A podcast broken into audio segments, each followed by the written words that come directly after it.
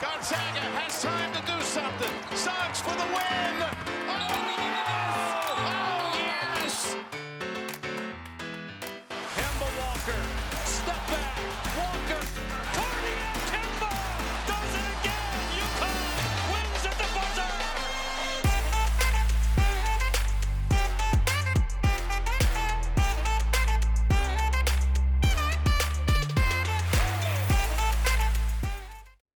Benvenuti, benvenuti nella Madness puntata numero 21. Registriamo mentre parte di fatto la parata di celebrazione dei neocampioni in carica di Kansas a Lawrence nella Mass Street che è stata invasa completamente lunedì al termine della finale. Spoiler, è passata quasi una settimana e a me non è ancora passata. Puntata sulla stagione, su chi siamo noi, da dove veniamo, cosa è successo, perché è tanto bella la vita quando Coach K perde e si ritira. E soprattutto introduco subito un uomo così bello che mi ha addirittura dedicato la sua bio su Twitter, Alfonso Poz Fontana. Ciao Poz. Ciao Pablo, hai fatto davvero tanto ridere sorella e quindi la, l'avvio su Twitter è stato la normale conseguenza. Quale onore tu mi hai regalato e insieme a noi c'è anche il capo dei capi che è, ha diciamo, un debito di analisi con noi, Ricky Deri. Ciao Ricky. Ciao, ciao Fabrizio, ciao Poz, sono tornato finalmente dopo questa lunga degenza nei vostri confronti, scusatemi, ma ho, so- ho solo montato con, 38 con voi sopra l'ultima puntata. Esatto, no, ma almeno lì la mia voce l'ho fatta sentire. Infatti, perché se vi ricordate, noi nel weekend scorso abbiamo tirato giù due ore di puntata che erano precisamente un'ora e mezzo in più quanto avevamo precisato e organizzato insieme. Quindi il buon Ricky ci ha mandato diversi accidenti, perché non so qual è l'equivalente del mortacci a Bologna, quindi l'ho trasformato in accidenti eh, mentre faceva la post produzione. Però impazzano i nomi nel transfer, già penso cinque- oltre 500 nomi nel transfer portal, già una ventina di coach hanno cambiato panchina, tra cui molto importanti, ma non siamo i vari Jeff Borzello, Seth Davis che già fanno le way to early uh, top 25. Parleremo della stagione che è appena finita. Io direi di iniziare ancora da Kansas, campionessa in carica da qui fino all'eternità nel mio cuore, e vi faccio la stessa domanda che si sono fatti Titus e Tate nella puntata reaction in cui entrambi erano sbociati. Dove mettereste Kansas, questa Kansas, questa versione di Kansas in un ipotetico ranking uh, comparate con tutte le altre Kansas uh, che non hanno vinto di self? E partiamo da Ricky che ci deve dire anche la sua sulla finale. Vero, vero. La mia sulla finale. Ehm, Pablito, innanzitutto complimenti.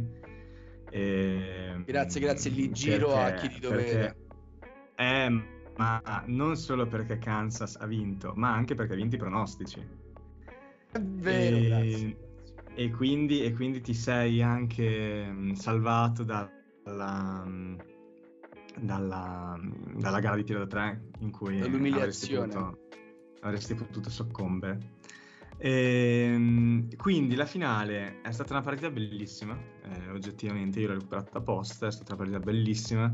Eh, la rimonta di Kansas è giusto storica, però come aveva detto anche Andrea Beltrama, non è stata una, una, una, una rimonta che ha, ha avuto dell'impossibile, diciamo. Perché ehm, sempre Kansas comunque a me ha dato l'idea, ovviamente per me è facile parlare postumo, io sapevo già il risultato, ehm, non ho mai avuto l'idea che Kansas eh, potesse veramente soccombere sotto i colpi di, di North Carolina, anche quando era sotto di, di 15 punti, 16 punti che fossero. Eh, vedevo lo spiraglio per loro per poter recuperare. Poi che potessero perderla, quello fuori di dubbio. Però ehm, i Jayhawks sono la squadra oggettivamente più forte. E eh, sono stati la squadra più forte, lo dicevamo dall'inizio della Madness, li avevamo pronosticati come vincitori nel nostro bracket e quindi un- è una squadra più squadra perché North Carolina si è riuscita ad unire in questa, in questa March Madness, ma è sempre stata dipendente dal, dai flash dei propri individui. E, quindi, nonostante comunque, eh, a parte le, le, brutte percentuali al tiro di Beckett, di RJ Davis e soprattutto di Caleb Love, ehm, North Carolina è riuscita a portarsi avanti per poi eh, appunto rovinare le medie, farsi recuperare e perdere una partita che è stata persa di squadra. E, e che i Jayhawks guidati anche da, da, da, un coach che come ha sottolineato Poz nella scorsa puntata è un, un coach eh, di altissimo livello anche a livello proprio storico non eh, dell'attualità del college basketball sto, io direi stop the count perché noi al nostro primo bracket redazionale abbiamo già azzeccato la vincitrice, quindi siamo imbattuti. Quindi stop the count. Io rifaccio la, la domanda cui ho fatto prima. Dove mettereste Kansas rispetto, rispetto alle altre Kansas di, di Self? Secondo me è una domanda in primis intelligente che magari po- ci può dare qualche spunto per, uh, diciamo, per parlare in maniera più generale di come si vince alla fine una March Madness perché non per forza la squadra magari più forte, più pronta anche a livello diciamo storico comparate con le altre squadre alla fine va a vincere la Madness. Poz, partiamo da te, rompiamo il ghiaccio con questa puntata. Vabbè, allora se dobbiamo proprio andare insomma nel allora mi ricordo il canestro di Alik Farok Manesh è storia, quello di Northern Iowa eh, del super upset contro Kansas e se non ricordo male quella Kansas lì era, un, era una numero uno. E eh, numero uno con tre sconfitte in stagione. Esattamente esattamente. Per cui devo dirti che sicuramente cioè, è un gioco un po' troppo omeristico per me in cui lanciarmi perché non ho così ben presente tutte le ultime edizioni di Kansas per poterne fare un ranking però sicuramente vabbè, la Kansas che ha perso con eh, la finale con Kentucky ha comunque perso la finale con Kentucky era sicuramente più forte eh, di quella che sto dicendo io però eh, è comunque andata molto più avanti non è uscita alla seconda cioè non è uscita alla prima settimana al secondo turno.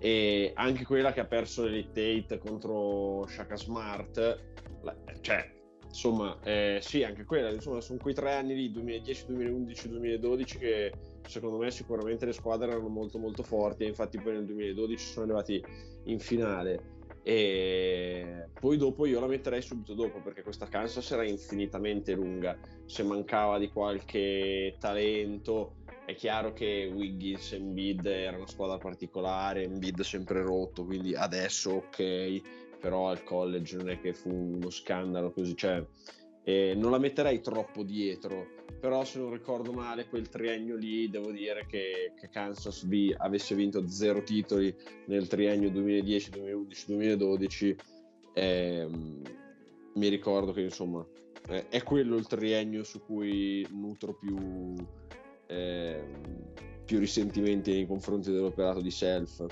eh, da totalmente esterno. Per cui diciamo un bel quarto posto ma insomma sto andando proprio a memoria giusto per fare un po' di cacciare di folklore. Righi a te ribalto la domanda nel senso che non ti, non ti chiedo come si vince la, la March Madness però ti chiedo perché tantissime squadre che magari partono favorite alla fine non riescono mai a fare il, il viaggio lungo preciso fino alla finale. Lo scorso anno un po' è stata la grande, la grande sorpresa, cioè la grande sorpresa. Le due finaliste erano troppo più forti rispetto alla concorrenza e quindi sono arrivate abbastanza agilmente in finale, però alla fine in una March Madness che lo dicevamo nelle scorse puntate eh, non ha prodotto buzzer, non ha prodotto rimonte eccezionale tolta quella in finale di, di Kansas e quella di Baylor proprio contro North Carolina ha prodotto belle partite ma non diciamo partite memorabili quello che ti chiedo è proprio perché poi tante squadre che partono magari con i galloni da, da vincitrice poi si perdono lungo, lungo la madness Chiaramente io non ho la risposta e rispetto all'anno scorso la Gonzaga di turno non era tanto diversa dalla Gonzaga ehm, di, dell'anno scorso eh, per, per, come partiva. Perché comunque era una squadra che era arrivata, se non sbaglio, con due sconfitte ehm, alla, alla, March Madness e, e, quindi parliamo comunque di una schiacciasassi da cui ci si aspettava che, che arrivasse in fondo. Cosa, cosa squ- di, di, cosa ha bisogno una squadra per essere una squadra che arriva in fondo? Ehm, ha bisogno di essere appunto un, un vero collettivo come Kansas. Eh, ha bisogno di essere una squadra ben allenata e ha bisogno di essere una squadra che crede veramente di poter arrivare fino in fondo. Sull'ultima sono in tante tendenzialmente a, a poterci credere. Gli allenatori di altissimo livello in realtà non sono convinto che siano così numerosi perché gira e rigira alla fine sono sempre gli stessi ad arrivare verso la finale e infine il collettivo. Quello abbiamo visto in questa Kansas, come ho visto anche in un, in un tweet fatto da Pablo, ehm, i recruit non erano i più mh, mm, desiderati delle proprie, delle proprie classi di reclutamento, eppure sono diventati delle stelle all'interno di un sistema, all'interno di un collettivo e io mi ricordo ad esempio la Duke di Zion, eh, la Kentucky di, di, Booker. Alla fine non sono arrivate fino in fondo perché comunque non erano, ehm, non avevano dimostrato di essere un collettivo nonostante i giocatori fossero nettamente i più forti. E Kansas ha dimostrato di essere la miglior squadra. Discorso retorico, eh, lo ammetto, però così è ma sono i migliori, sono i migliori. E quindi con questa buonissima dose di Kansas Jokes che però torneranno sicuramente nella puntata passiamo al reparto premi perché durante la March Madness sono stati assegnati anzi durante la Final Four molti dei più importanti sono stati uh, assegnati tra i premi stagionali e soltanto che c'era una cosa leggermente più importante chiamata appunto torneo NCAA che oscurava la, la visione e e anche i riflettori verso questi premi e ora riandiamo a riprenderli uh, commentandoli un po' dicendo anche i nostri. Ragazzi, da che parto? Dagli All American o dai premi singoli? Bene, io direi che parto dai premi da... singoli. Premi singoli dai, dai premi singoli, dai premi singoli che uh, hanno visto vincere Oscar Zibue praticamente all'unanimità qualsiasi premio di uh, National Player of the Year, ce ne sono se non sbaglio 6 o 7, uh, eh, dipende da che campana andiamo a vedere, ma Oscar Zibue li ha vinti tutti in un anno in cui c'erano diversi pretendenti e quindi vi chiedo, Oscar Zibue è il vostro nome e, e se, se non è il vostro nome chi al posto suo, Ricky? Partiamo da te. Ti ho perso per un attimo, Pablo. Hai detto il Player of the Year, giusto? Player of the Year vinto all'unanimità praticamente da Oscar Zibue. È lui il tuo player of the, il player of the Year oppure uh, è un altro? Io vado con Zibue, sono poco hipster in questa, in questa scelta, e però purtroppo o per fortuna per lui avrei scelto lui in, do, dopo, dopo, la stagione. Ovviamente dopo la March Madness sarebbe facile dire altri nomi, però così è stato. Bene, bene, Poz, te? Sono indeciso tra Gillespie e RJ Cole. Dai, dai, okay, però... Okay, okay. Col e... secondo nome ho capito che trollavi.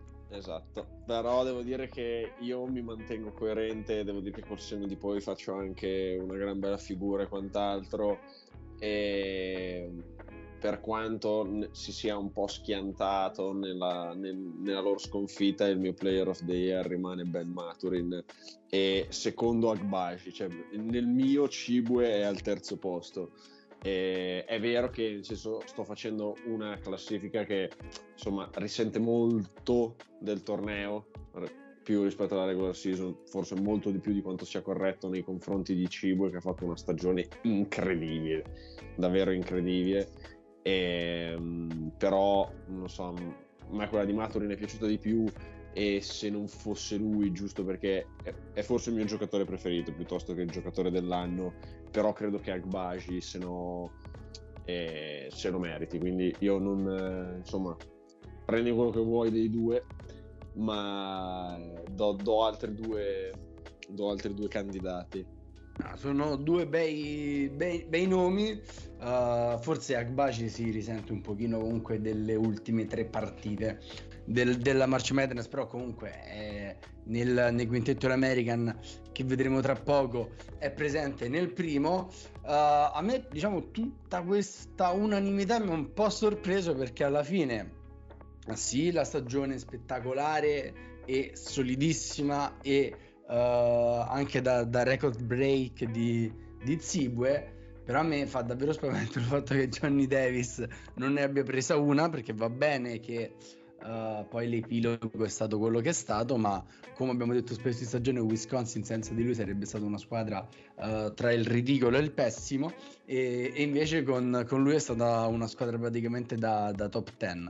E quindi magari non ha, non ha stracciato i record che Zibue ha, stracciato, però ha messo su, mi ricordo ad inizio, diciamo gennaio, tra dicembre e gennaio, una serie di prestazioni impressionanti, tra cui il primo upset di Wisconsin contro Purdue in cui ne, ne mise 37, uh, eh, che sono davvero dei, diciamo, delle performance che um, non so perché se le sono così, così dimenticate.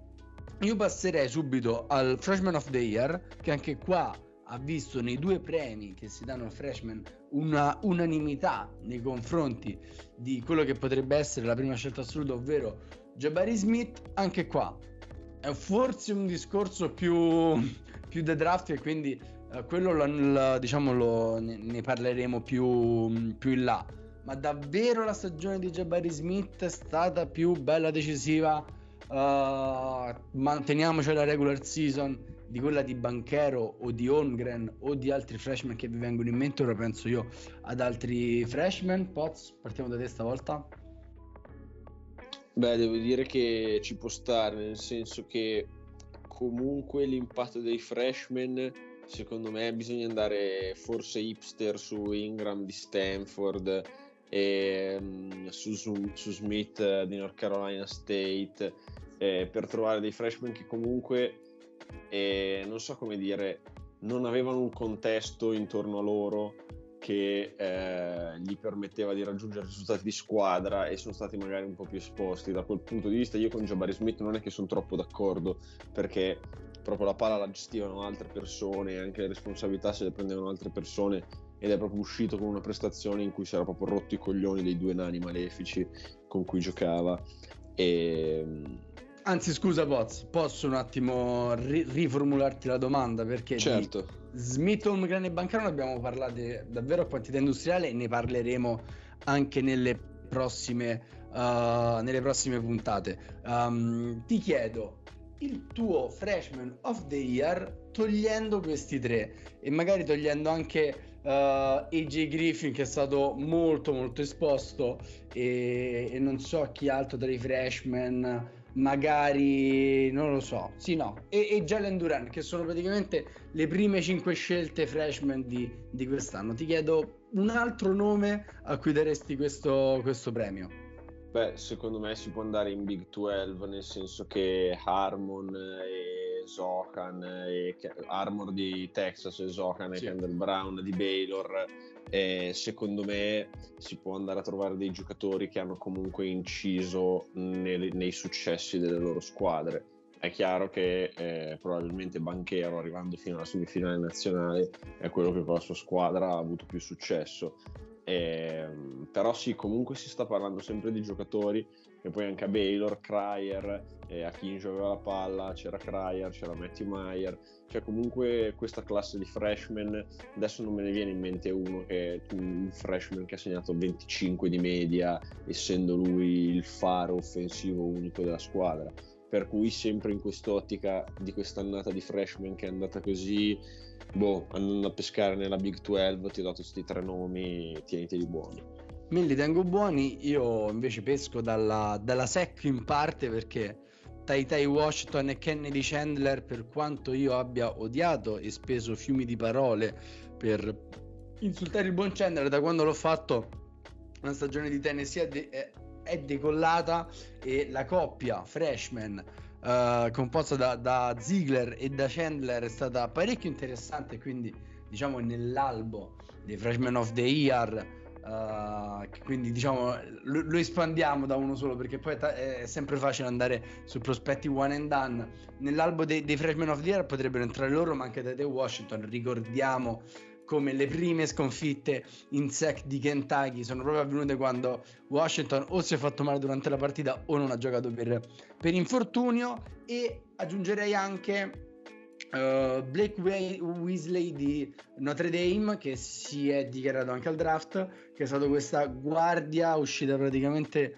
dal, dal nulla che è stata praticamente decisiva per quella che è stata la sorpresa dell'ACC durante la regular season perché alla fine Wake Forest l'avevamo vista arrivare perché era partita praticamente imbattuta.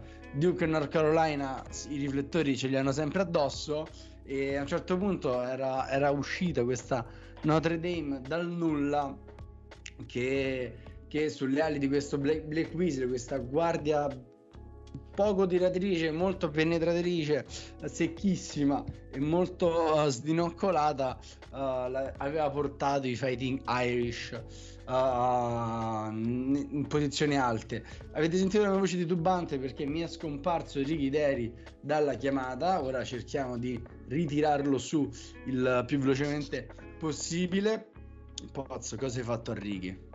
So che c'è. Non lo so, non lo so. Po- sicuramente c'entrerò io e eh, devo dire che comunque, nel senso, dal punto di vista dell'annata dei freshman, eh, poi si, insomma, si ripercuote anche sulla qualità media del draft. Comunque non ci sono, vero, stati, vero. Non ci sono stati freshman che eh, sono zompati agli occhi e... Mh, e che hanno insomma dissipato ogni dubbio. Jabari Smith è quello che forse ha fatto il percorso più pulito fino a febbraio e poi anche lui, anche lui ci, ha, ci ha insomma fatto intravedere quelli che possono essere i suoi limiti ed è tornato con noi El Jefe per parlare dei Grande. freshman.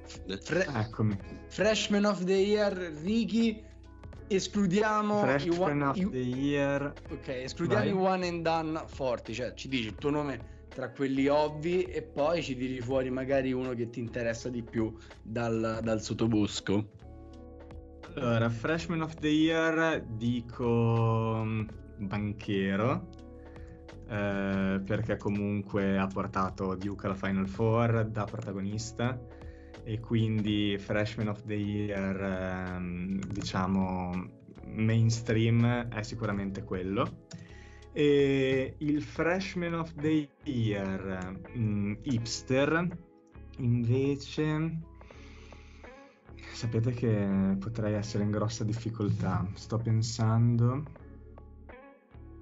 Datemi due o tre nomi, sparatemi due o tre nomi perché... Eh, ne, ne, avevamo sparati, noi ne avevamo sparati un po', cioè io, io, ero andato a pescare in Big 12, Pablo invece era andato più in Sec, ci stanno eh. i ragazzi della, del, della Pac-12 come uh, Peyton Watson, Ingram, abbiamo detto Tede Washington, Kennedy Chandler. Uh... Certo, certo. Ma io vi dico a questo punto Tai Washington, eh, dato che anche Kennedy Chandler meriterebbe la menzione, ma, ma non mi piace tanto quanto Tai Tai. Tai Tai nel nostro cuore. E sì. andiamo al um, Poz, perdonami, ti ho interrotto. No, sì, Pablo si era speso su Taitai, aveva detto sì. insomma, che era risultato abbastanza decisivo, cioè soprattutto la sua assenza era coincisa con un periodo del cacchio di Kentucky. Esatto, esatto. E io direi andiamo quindi al Coach of the Year, che secondo me è parecchio interessante perché nei cinque premi uh, assegnati ai coach se ne sono spartiti tre, tra cui quello più importante, uh, Tommy Lloyd, e gli altri due, due il culone di Ed Cooley di Providence Uh, che è molto diciamo in voga in questo, in questo podcast, è davvero uno dei, dei favorite dei nostri cuori. Qua salta palesemente all'occhio l'assenza di Mark Adams, che non so se concordate con me doveva essere forse il coach of the year unanime, quindi vi chiedo al volissimo questo se magari vedevate Adams, io almeno vedevo Adams come frontrunner e anzi vincitore anche a mani basse di questo premio Ricky o Potts? Uh, io, io, sono per Tommy Lloyd, eh, per la okay. stagione che ha fatto. Eh, anch'io devo essere sincero. Vabbè, quindi era solo una mia, una Devo- vibe errata.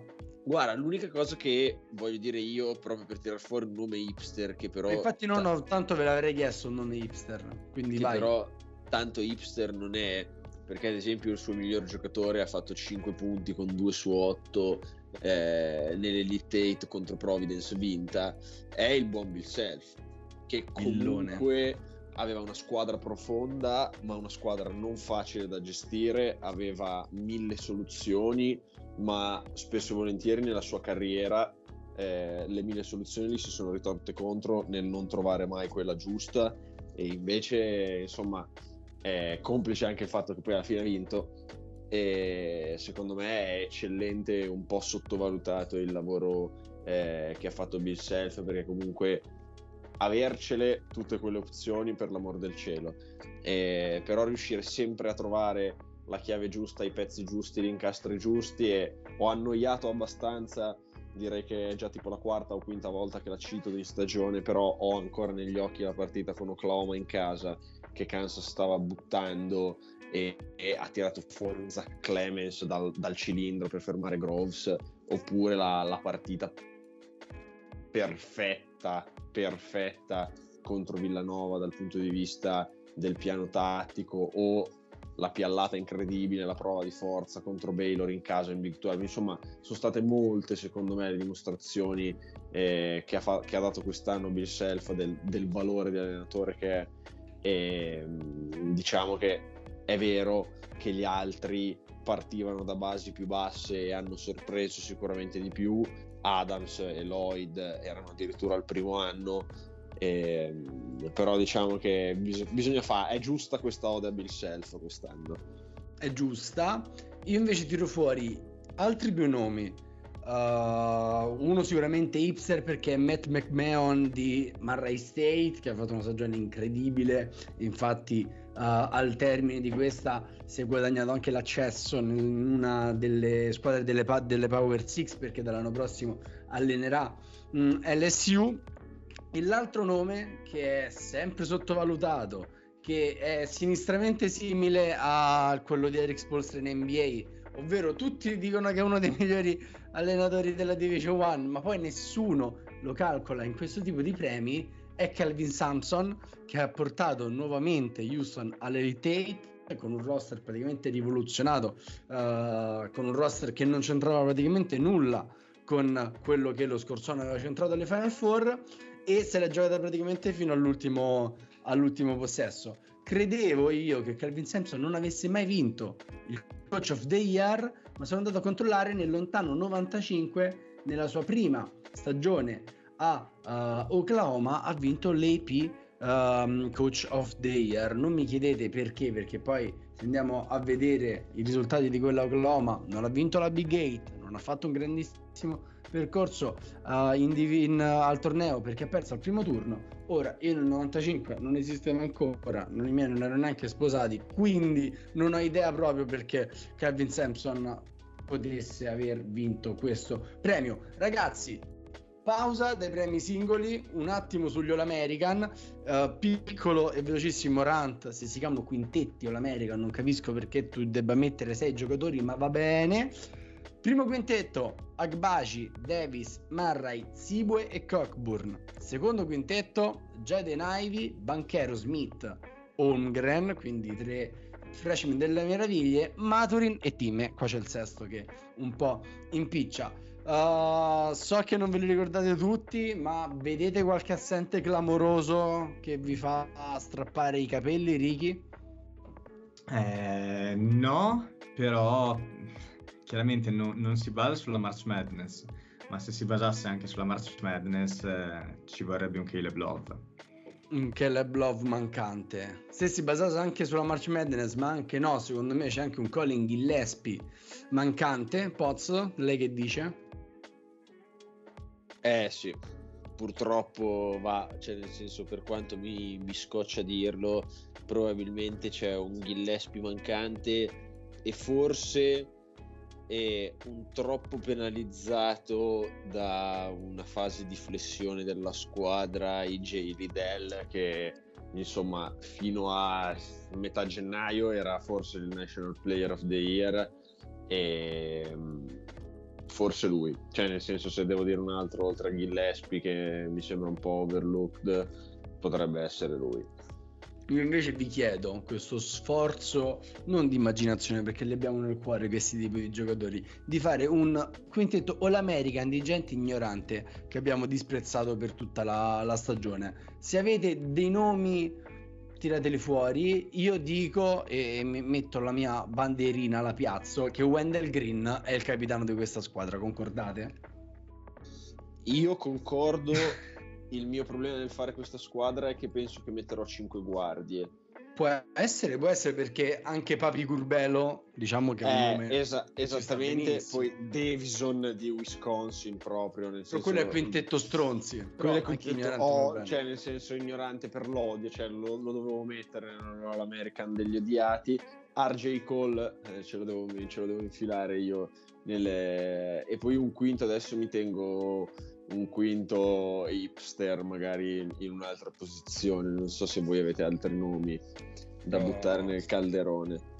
Io avevo pensato a JD Note di Arkansas, che anche lui bello ignorante lo è. Ha preso 30 tiri, ha preso la March Madness. Ricky? Qualcuno sì, JD Note, eh, JD Note è malino, eh. Ehm, giocatori ignoranti, beh, JD Davison mi viene in mente. Ah, beh, eh, cavallo pazzo. Mi viene in mente, mi viene in mente beh, dai, eh, anche, anche Kenny Chandler alla fine. Vero. È veramente, veramente un pazzo. Però Io sì, vedo... ce ne sono tanti. E anche, anche il baffo dai, di non team. Non hai menzionato il tuo preferito di LSU. Oddio, Xavier Pinson. Eh, Mamma esatto. mia, è vero. È vero, anche Xavier Pinson che fortunatamente si toglie. No, non si toglie perché è entrato nel transfer portal. Stavo per dire, finalmente hai esaurito la sua eleggibilità, ma non è vero. Poi stavi dicendo qualcuno con i baffi? Eh, stavo dicendo anche Drew Team col baffo, è bello ignorante. Eh. sì, vabbè, possiamo anche tirare allora dentro Armando Bacot i suoi, i suoi capelli, ah, la sua grande. faccia da, da, da uomo Ar- sveglio. Armando Bacot secondo me fuma più cannoni di Bob Marley. Potrebbe essere potrebbe anche essere la sua pozione magica per vincere e uh, fare doppio doppia ripetizione. Nome hipsterissimo dalla mid major Peter Kiss di Bryant che è stato lo scorer uh, principale con più punti di questa vabbè allora cioè, se andiamo mid major Ciccio Roddi non possiamo non vero David Roddi ma anche Ciccio Lofton anche Ciccio Lofton anche quello di eh, cioè, insomma, sì, ci sta. E troveremo anche sicuramente qualche lungagnone uh, di quelli tipo nigeriani 7-4, 7-5 in giro per qualche, non lo so, le classiche UC Davis o UC Irvine che collezionano sempre sì, avremmo, cioè, avremmo dovuto prepararla meglio questo. Questa era bellissima da fare in puntata, però dovevamo prepararla invece siamo dei cani malati. Vabbè, però dai. abbiamo fatto uh, un, un, po troppo di, un po' troppe serate alcoliche ultimamente, probabilmente. Esatto, vero, vero, vero, assolutamente. Però nonostante la nostra impreparazione ne abbiamo tirati fuori davvero tantissimi di nomi. Ragazzi, premi singoli abbiamo il Bob Cousy Award per il, la miglior point guard a Colin Gillespie, Jerry West Award per la, le shooting guard, quindi per le guardie, a Johnny Davis e fino a qui ci siamo, magari poi si fa discutere dei nomi, ma vanno bene. Il Julius Living Award che è il più scandaloso tra i tre perché è quello per le ali piccole e lo vince Wendell Moore. Uh, Carmalone Award Power Forward, Keegan Murray, Karim Abdul-Jabbar Award. Per i centri, Oscar Zibue che ha dominato poi tutti gli altri premi. Uh, l'anomalia è Wendell Moore perché davvero lo potevi dare a Doug Baci, lo potevi dare a Banchero, lo potevi dare a Smith, lo potevi dare a Maturin, lo potevi dare a Liddell. È uscito Wendell Moore. E concordate non concordate altri nomi cosa volete dire su questi, su questi premi? Troppa Villanova basta Villanova poca Kansas Volevo dire, so- volevo dire, solo che proprio cioè, per ammazzare la polemica e qualsiasi tipo di divertimento, credo che il problema sia una questione di tipo classificazione dei ruoli perché sono andato a vedere i finalisti del, del, del premio alla fine c'era Lee di Davidson, Wendell Moore, Ron Harper Jr., Julian Madonna. Champagne e Jaime Jackets Jr. Quindi, cioè, insomma, voglio dire che tra i cinque abbia vinto Wendell Moore ci può stare, è che probabilmente eh, a livello collegiale un Agbaji, un Maturin, ma uno stesso Johnny Davis era più eh, indicato in questo slot. Nel momento in cui i finalisti erano questi, boh, forse, forse, forse, forse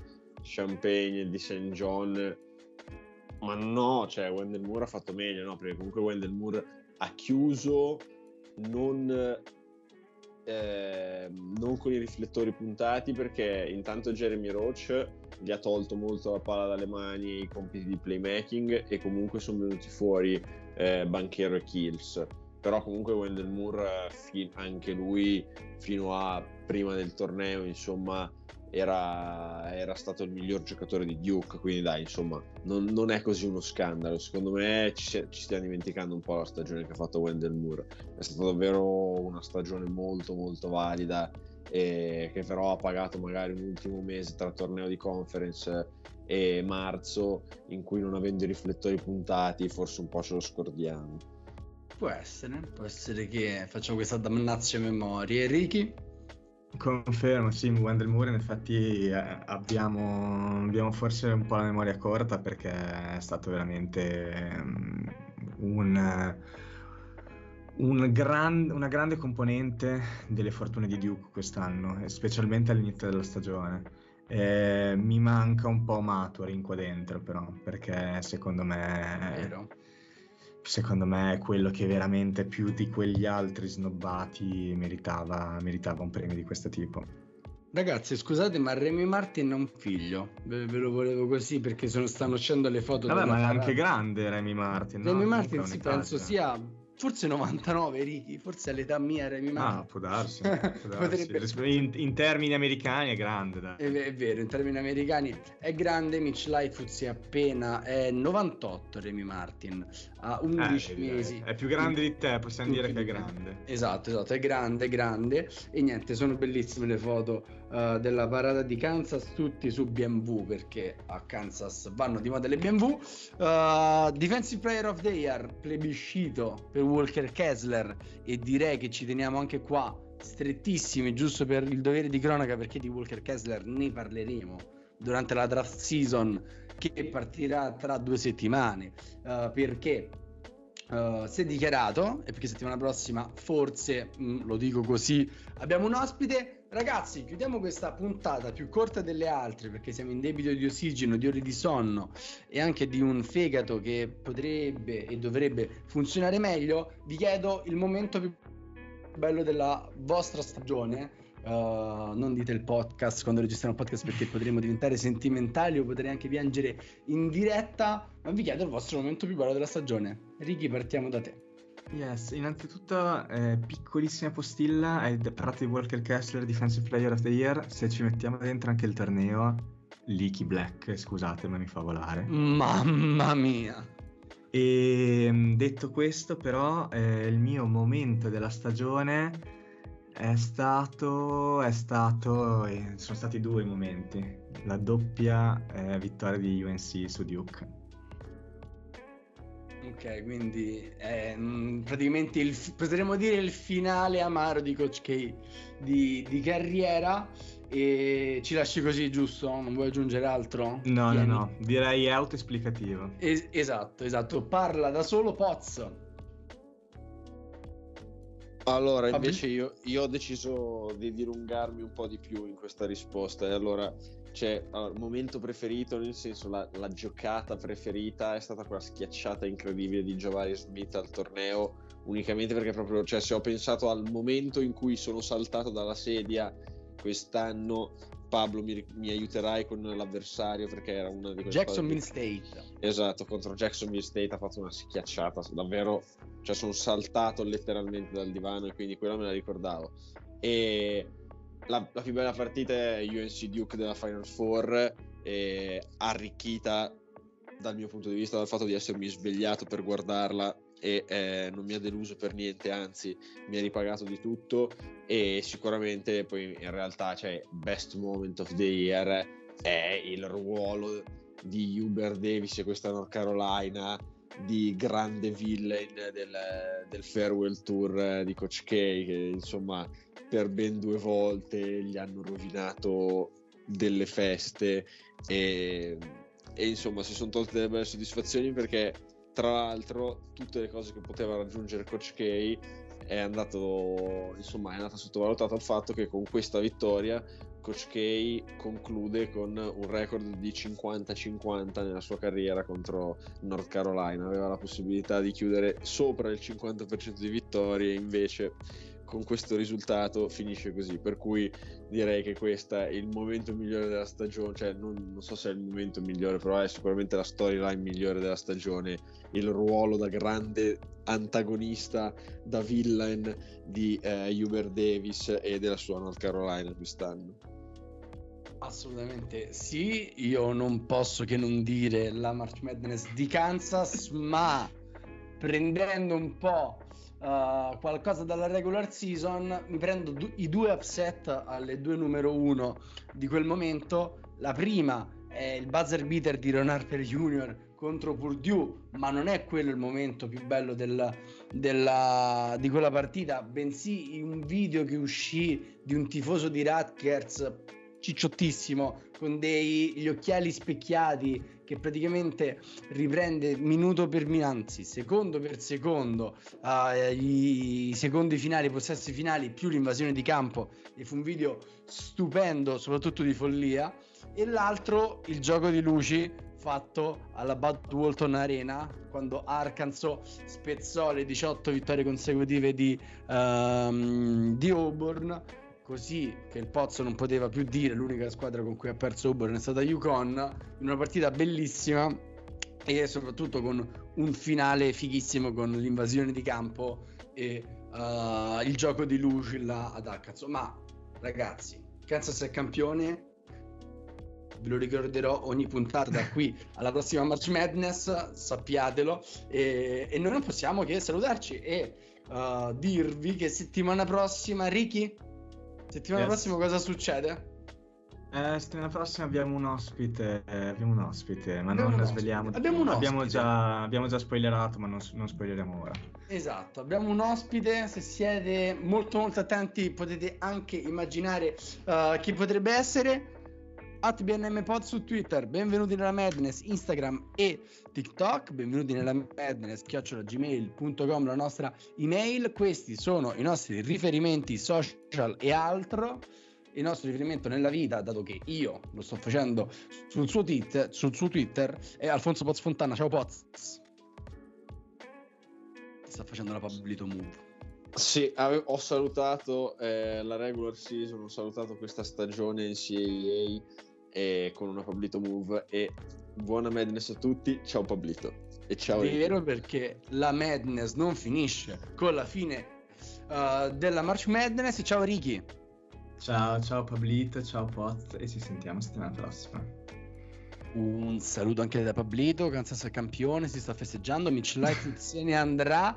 E quindi noi vivremo per sempre felici e contenti fino a settimana prossima. Addio! thank you